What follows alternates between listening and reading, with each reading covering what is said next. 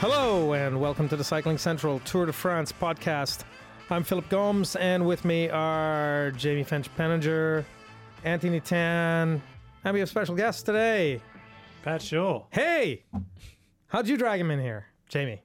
Oh well, you know, it's a series of negotiations over a series over long months of you know going back and forth, and eventually we managed to uh, secure a release for him from the Triathlon Expo, where he's been successfully representing Avanti IsoWhey Sports and their products there. So Uh, Oh. that, that doesn't There's, sound. there's a plug. You didn't even have to make that plug yourself. I know that one come free. We spoke about that for several weeks. How we how we slide that into the intro, um, and Jamie did it to perfection. Yeah, it sounds a bit like uh, the contract between uh, Oleg Tinkov and Peter Sagan. You know, similar. Similar kind of thing. Yeah, yeah. Yeah. Except we come to the agreement quite uh, quite am- amicably. Yeah. Yeah. Um, well, we're gonna get we're gonna get cut to the chase very quickly because uh, last night's stage, stage 19 from uh, Albertville to Saint Gervais, Mont Blanc, uh, which was in some ways epic. Uh, well, certainly interesting. A lot happened. Um, Chris Froome crashed. Pierre Rolland crashed. Pretty much everybody crashed in some way. Uh, Quintana kind of Bradburyed himself onto the podium uh, while everyone else was falling down. Um, I'll start with you, Anthony. Your thoughts on what happened? I mean, where where do you start? Phil? I mean, there was about hundred things that that happened last night. I, I felt that Bardet's move was the type of move I wanted to really see from Richie Porte to make the podium. I, I did say after the time trial, I thought uh, it wasn't. It almost sounded like the crew over in France were thinking it was a fait accompli that Porte would be on the podium. I just thought he should. Uh, it sounded a bit harsh, but I thought he should have come top two in that in that time trial, and then from that, I thought, okay, maybe looked to me that he didn't have the same energy level that he had perhaps in the second week. Uh, Pat, you know, uh, you know Richie. Yeah, I do, and I think it's um, important to keep things in perspective. That uh, Richie Porte is by far the highest marked rider, second to Froome now in the tour. He's being marked more than Quintana. Guys know he has the legs. They know that he's got the ability to follow several moves. And you know, a lot of people are saying, is is he still riding for Sky? Well, he's trying to get on the podium. You know, he lost two minutes with a puncher that probably should have had a lot more team support.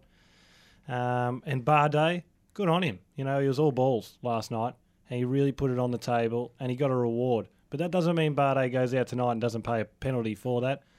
The thing you can guarantee is Porte will be back. He'll go again tonight. He'll animate. Um, and back to the TT, Anthony, I think it's important to remember that Porte had that crash. He hit his head heavy on that motorbike. We're probably lucky we've still got the Australian in the race, and for him to be sitting fifth, I'm still pretty happy with him. And uh, I think that we should uh, be very insightful about how he's really grown in this tour. I think in two years' time, we can possibly see him even challenge for the yellow. yeah, I think it's also important to remember how many moving parts there were last night. I mean, uh, Porte crashed at one stage, had chase back on, as did many of the other contenders. So it's hard to say exactly where everyone's legs were, and it's hard to imagine that it would be, you know, at top condition at that stage of the race. Um, also, Mollema crashing when he did. Would Bardet have won if um, and then Froome hadn't crashed and slowed up the entire peloton? Who knows? I mean, because he only ended up with 27 seconds, I think, on the line. And it was, you know, I mean, so many different um, variables. What would have happened if we can sit here all day and say that sort of stuff? But you know, at the end of the day, it's it's what it is. And Bardet's moved to second, and um, we've got Quintana in third now. So Yeah, I think it's a risk reward type of move. Yeah, I won't say, uh, and I think Bardet's move, as Pat alluded to, yes, he, he may pay for it the next day. He also may uh, do another superlative ride. We just don't know how good these guys are going to be in this uh, these final few days. Well, there's only one this tonight. Now we're left with Last Chance Saloon. So I just, I guess you just got to commend a ballsy move like that. Remember that tonight's stage is another descent that's very dangerous and it is going to rain again. So don't worry, everything you saw last night you're going to see again tonight, probably worse. The difference is there's guys that are going to just take that on and not remember about yesterday, and others that will be affected by it. Um, also, I think it was very important last night. Sky's tactic was very um, bold, how they just went to the front and slowed down that group's chase every time. Chris Froome was obviously very hurt. Um, he struggled to the line and he wasn't happy at the finish. Will he pay a price for that? And how does that change the, the structure of the race tonight? Does Sky ride defensively to help him? And do they attack early the uh, other contenders? Well, what that's actually a good point. What struck me last night was when uh, when Froome came off, there was a lot of Sky support around him. Even then, uh, it it seems it suggests that the team will ride well and defensively. They seem they're riding for one guy. There are no complications there. Yeah, I thought they might take a chance and give a guy like Poels, Geraint Thomas, a chance at the win by going in the break, but no, they're fully committed to Chris Froome, and it seems that that is their number one goal, and they're just going to ride like eight riders next to him if possible. There is no plan B. no plan. Well, no plan B, and he's very much plan A through Z. So yeah. Yeah, I mean, when you've got that sort of leader, when you've got the leader in the race, I sort of want to get your opinion, Pat, on Astana. I, I just felt it was the wrong tactic last night. I, I, I didn't know what they were doing. It was almost, for me, it was a WTF situation. Which emoji were you using for that one? And I didn't I didn't want to tweet that the out spew there. one. Yeah, I, I I just thinking, okay, I understand the hard tempo, but then they didn't continue with it. The tempo wasn't hard enough, was Yeah. the issue. If they were going to split the race, just split it early. Just put the pressure on. Let's get the field down in numbers. Or don't do it at all. I think we saw Diego Rosa. He knew what he wanted to accomplish from the day. He went up to Grivko. He said, Look, just calm it down a little bit. Don't worry about the guys in the front. We're not worried about them. We need you to set the real hard pace into the base of the climb. Grivko basically told him to bugger off. He said, uh, I know what I'm doing. I'm a time trialist. Look at me, Grivko. But the difference is, is at the end of the day, Diego Rosa is going to be that last guy with Fabio Aru, and he needs to know working off his sensations, not Grivko. Grivko's not important. Grivko pulls off 40 k's to go and rolls in the finish. So that already, that dynamic had already broken down there, and already things are pushing through the peloton. So things didn't go right for Astana yesterday. But in the end, Fabio Aru didn't have great legs anyway. He threw down some attacks at the end, but they were more so that he could go to the team bus and, and feel okay about what had happened. It were, they weren't doing anything worthwhile. He'll do it again tonight. Interesting uh, that you mentioned Diego Rosa. He was on the wheel of Bardet when they when Bardet made that attack, and he, he had to well, he sat up. I don't know precisely what reason, but he looked like he got called back to um, Aru. I would have just let Rosa go and sit on Bardet's wheel because Rosa he can beat Bardet. I mean, on his best form, he's done he's done great results in the past. I think he's won Milano Torino, and you know I think he and he won a stage at Pais Vasco this year as well. Yeah, well. and he went solo for about 150 k's and actually put time into the GC contenders when they chased full gas. Yeah. in that race. He's an incredibly impressive bike rider, I agree. and I think he, if he was sitting on Bardet's wheel up that infi- that final climb, he would have won the stage. So, I and probably a better bet than Aru in that situation. I agree with you saying that Diego Rosa could have won the stage, but I don't think it works with the tactics that they were trying to get a gain and get Aru onto the podium. That was their goal. There's no point straying away from that. The problem is why is Aru not on Rosa and why is he not following Bardet? That's what I would be saying as a director sportif. You know, you're the guy. We've come here for you. We've said it the whole time. Get the job done. Yeah, I mean, there's a there's a lack of cohesion. You saw how pissed off uh, Rosa Diego Rosa was with Grivko almost telling him what to do, but. You, you see the cohesion and the communication that goes on at Sky. Wout Poels always checking his man, talking to him in a moment of difficulty. You, you don't see a lot of that um, going on at Astana. So, and then also you, see how important teammates are. Uh, Mollema, um, you know, Trek Segafredo, I, I think are quite light on climbers. And uh, you know, Mollema, well, he's gone from second to tenth. That's that's a catastrophe. Yep. Uh, Adam Yates probably had the day we were kind of expecting that he was going to have at some point. Um, bit of a mixed bag for him. He had he kind of dropped off the pace, struggled. It's late in the race. Uh, he also had a mechanical, and then of course he also got uh, pinged for what a 10 second penalty. That was For rough, getting- wasn't it? For uh, some kind of hand sling. Yeah, so apparently Plaza Hmm. obviously was nurturing him, taking care of him, uh, which you would expect because Plaza himself is really just so experienced at this sort of thing. But um, maybe he gave him a little bit too much assistance. But how much ex- uh, assistance could Plaza give? Uh, it's uphill. I think he probably gave him a hand sling, and I think it's a little bit silly, actually. There's been a lot of worse things going on. Rui Costa was holding on for gels for like 10, 13 seconds last night. Geez, they were really good gels. They were heavy. Um, you know, there's a lot of that stuff going on, and in the end of the day, we can't capture it all. But I think some of the stuff that would go on in assistance, you know, it's debatable all the time, and I think that's a really harsh penalty. You know, he's dropped off the pace. I can't see Yates fighting back tonight and being any better than last night. I think he'll probably lose a, a decent amount of time again tonight, but still hold the white jersey. Mient, uh, uh, was uh, a, a gallant ride and, and really ridden himself into this Tour de France exceptionally. You know, um, what's he going to offer in the future? He's pretty exciting. Um, but I think uh, he'll still finish second in the white jersey. Um, it's been a good battle though, and probably one of the good parts of the tour where it's not the huge names that are fighting out some kind of category. So um, I've enjoyed that one. Yeah, it's not it's not often we we talk about the white jersey during the Tour de France. That's for sure. Nairo Quintana, on the other hand, continues to struggle his way to the podium. To the podium, right? we, we, we've, we've we've kind of looked at him in a different way this year, and uh, but there he is again in second place, and heck, who knows? You know, he could be in or sorry in third, place. So, I Third, mean, he could be in second place by the time we hit Paris. You never know tonight. I mean, it almost felt he's he's got there by default uh, from last night. So I wouldn't ever. So I, I don't see a, a massive move coming from him. We're all expecting, even before the Tour de France started.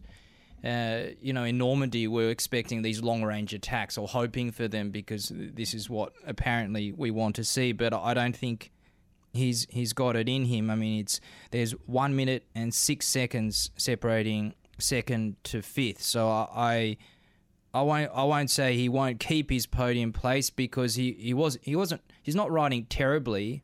He's just not at for some reason or another he's not at the level of 2013 or 2015 or could you say conversely has the the riders around him have, their levels increased. Certainly Richie Porte's has. Um, after the race, uh, after the stage, uh, Quintana was talking about feeling good off the bike, but not having that little extra punch. You know, it, it just seems like he's just lacking that little bit extra edge. He said that he's been struggling with allergies. I think that's important to take on. And just because they're small allergies doesn't mean it's not affecting him a great deal. In hindsight, maybe they should have ran the two pronged Valverde and Quintana and given Valverde a legitimate chance at GC.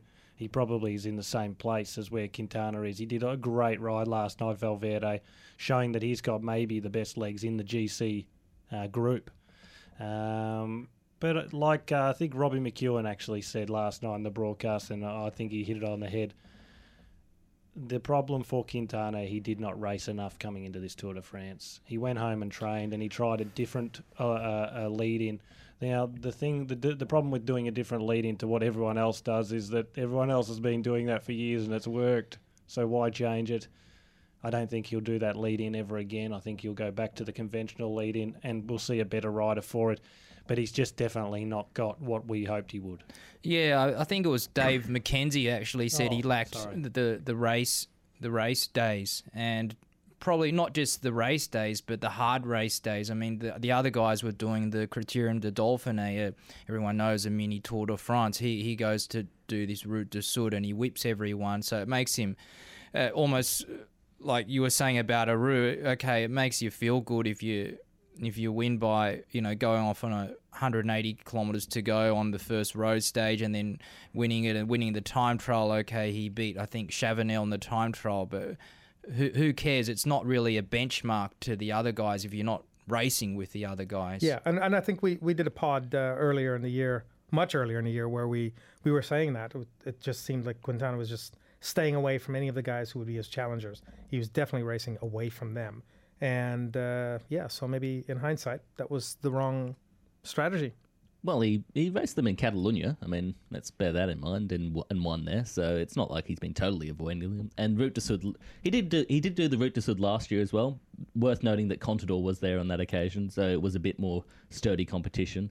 So I I don't know if the if the preparation is all is such a big deal as it's been cracked up to be because he has done very similar things in the past, but it, it just doesn't look like he's got the legs this year for whatever reason that is. I'm sure there'll be plenty of plenty of discussion from people like us. Yeah. Yeah, keep in mind, I think the other two tours, uh, Swiss and uh, Dauphiné, measured up pretty good. You know, Dauphiné, your better riders are, are there. They've they've come to the cream to the top in, the tour. LB, it's had a bit of bad luck, some of the riders involved, but your Barguils haven't struck, a, struck, a, struck one match this whole tour, and he was impressive in uh, Swiss. You know, I've been very disappointed with him from a, a from a young GC rider coming up. He's been um, but much below par, actually disappointing. Um, and I think he's disappointed himself as well. But I think it's just interesting if I think if Quintana went to Dauphiné and even if he had been given a, a bit of a belting, if you like, he would have come into the tour better prepared. Well, okay, down on confidence, but the legs would be turning nicely. Okay, uh, we might as well look ahead to stage 20, the penultimate stage of the tour. Uh, 146.5 kilometers from Megève to Morzine, and we're looking at 5,478 meters of climbing, four climbs, one sprint, and it's a long-ish or a reasonable descent uh, to the finish of Morzine. Uh, how do you see that uh, playing out, Tanny? It's conducive to Colombians winning there. We had uh, just a bit of history. Had in 85, there was Herrera who won there. Then in 88, there was Parra. And then obviously, most recently in the 2012 Dauphiné, you had Quintana. Now, that stage was actually the Queen stage of the Dauphiné. There was six categorized climbs, uh, and Quintana attacked uh, from the bottom of that climb. And he said if he had 20 seconds over the top, then he knew he could win. So that descent you know, as Pat was alluding to earlier, it could be quite crucial. And then we, we know that the weather is not going to be good again. Uh, so something dramatic uh, could could happen on the descent to Morzine. Obviously, you've got also the 2006 Tour de France won by Floyd Landis. He he came into Morzine about seven minutes ahead of everyone, but I, perhaps I should leave that conversation right there. That's right. We won't give that any legs at all because what a waste of time. Uh, Floyd Landis, wow. But we will talk about the bike race that we got tonight. Oh, sorry, I thought you were going to start talking about his new marijuana business. Oh, in Colorado. yeah, it's interesting too, isn't it? uh, I think it's going to be exciting. Uh, whether the break wins, which I actually think it will tonight, uh, it'll go and get a decent lead. Um, unless someone from that 15th to 7th position on GC slides in there, which I also think will probably, they will be trying. That descent, regardless, whether GC's together for the win or whether they're together fighting for the, top, the podium, it's going to be animated. Um, and so a lot of risk uh, tonight, I think. Throw it out there, try and get some reward. Maybe Dan Martin. Dan Ooh. Martin for a sneaky move. He looked really good last night, but Porte keeps bringing him back every time. If Porte hadn't have been in the tour, Dan Martin top five on GC. But Porte is in the tour, and Porte hopefully podium in Paris. And Martin talked about that post race as well, where he, he didn't did specifically say how strong he felt, and he felt he was he was among the best climbers in this year tour this year's tour. Yeah, he's certainly going to be what, one to watch for the Olympics road race. I think that's a very big goal for him going forward. Um, looking forward, it'll be interesting to see how everyone picks themselves up from yesterday. Quite often, it's the day after where you feel the effects of your crash um, much more than uh, on the actual day when the adrenaline's still running. So.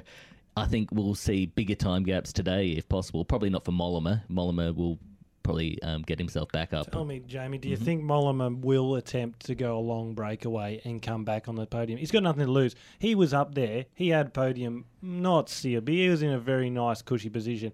That's gone now. He's nothing to lose. I agree. He's done tenth three times in a row now, and he's had enough of tenth or top ten. Um, 11. You would think he's had Eleven. enough of that. yeah, so I, I think he, he will go for the stage win. I don't know precisely what form that's going to take from Trek. They don't really have the strength to drive drive the move drive the peloton for a long time. They've pretty much got uh, Haimar Zubeldia and Peter Stetina um, as their main climbers. So yeah, I think probably the long range move from Mollema is their best shot at that. But it's going to get chased down by Astana. Penny? Yeah, uh, for me, the most interesting thing, or one of the most tonight, will be how does how does Richie get himself on the podium? Does he does he go right from the base of the Joux Plane? I think he I think he needs to do a big a big move because the guys ahead of him, Bardet, Quintana, Yates, uh, they're clearly not going to give up that their positions, even though Yates is weakening slightly. So there's a, a potential move there, but really for me, Bardet looks really, really good. Um, before we go, because we've we've sort of hit the twenty minute mark, uh, are you going to win the NRS again? Look, we'll be- Just so you know, Yeah. this, we we didn't do this off the top, but um, you uh, you ride with Avanti Avanti IsoWhey, and uh, which is pretty much the the best team in the Oceania region, and really probably one of the better. You, you guys are pro Conti, aren't you? No, we're only continental, continental, yeah. but we ride like pro But Conti. you ride like pro Conti, that's the thing. yeah. I know, I You know, yeah, it- that's right. It's not an arrogant statement. The team does perform well above its uh, pay grade. Yep. Um, and we've got a structure in place to do that. Um, yeah, I'm here because I'm up at an expo for Avanti IsoWhey Sports as well, uh, promoting their products. But You're 30. I'm 30 years old, father of two. And- Really? And, and ready to, uh, yeah. My son's five and a half, and my daughter's uh, one in September. So it's an exciting time in my life off the bike as much as it is on. So um, moving into the family business a lot more now as well, and, and really going into that grassroots cycling. So this is the last year. Everyone's laughing about it. I'm stating it here, so it can't be taken back. I've told Andrew Christie Johnson not to offer me a contract. Mm-hmm. Um, so Melbourne Warner will be the last race, but um, don't be worried. I will be fighting it out in the NRS every uh, every tour left, Until the end, yes. right till the drop. And then the Masters racing afterwards. Now I'll go for a break for a little bit so people forget about you. Okay. You heard it here. On that note, uh, we will close this uh, this podcast. Just a reminder uh, to watch tonight. Video coverage starts at 8:30 p.m. on SBS, streaming also via the Skoda Tour Tracker suite of apps. And we're early in Western Australia, South Australia, everywhere. So fire up your machines and tune in. Thank you.